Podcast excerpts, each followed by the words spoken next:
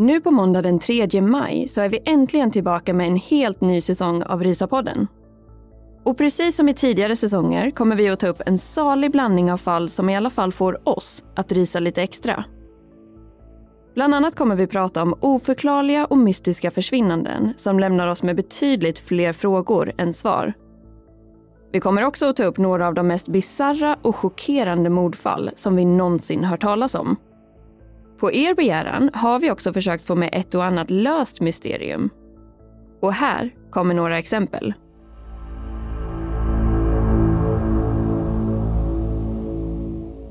–1988 blev också startskottet för Johns ondskefulla agerande som senare skulle komma att ge honom smeknamnet The Syracuse Dungeon Master.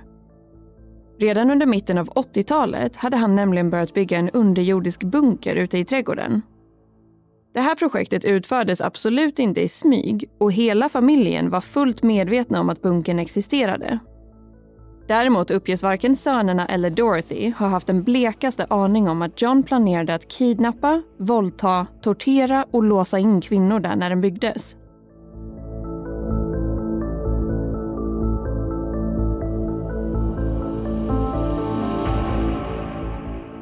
I början av juni 2008 så hade exflickvännen Kim Sprenger börjat känna av en väldigt udda och obehaglig lukt i sin bil. Det här var ju alltså ungefär två månader efter att Jamie försvann och en månad efter att hon hade ansökt om kontaktförbudet mot Ricky Senior. Till en början så hade Kim försökt att ignorera den här lukten men i takt med att det blev värre och värre så valde hon att söka igenom bilen ordentligt en gång för alla. Hon tänkte spontant att det kunde vara någon gammal mat som råkat glömmas kvar i bilen och börjat lukta illa. Men det skulle däremot visa sig vara något betydligt värre än så.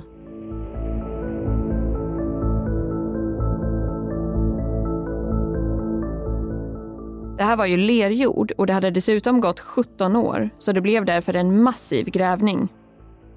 Tillsammans med kvarlevorna hittade man också hans kläder och hans vigselring. När man senare undersökte själva kraniet så insåg man att verkligen hade skjutit honom rakt i ansiktet med hagelgeväret.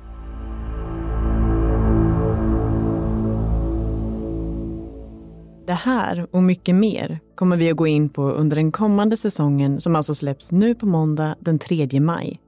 Så se till att prenumerera på podden så du inte missar när avsnitten släpps.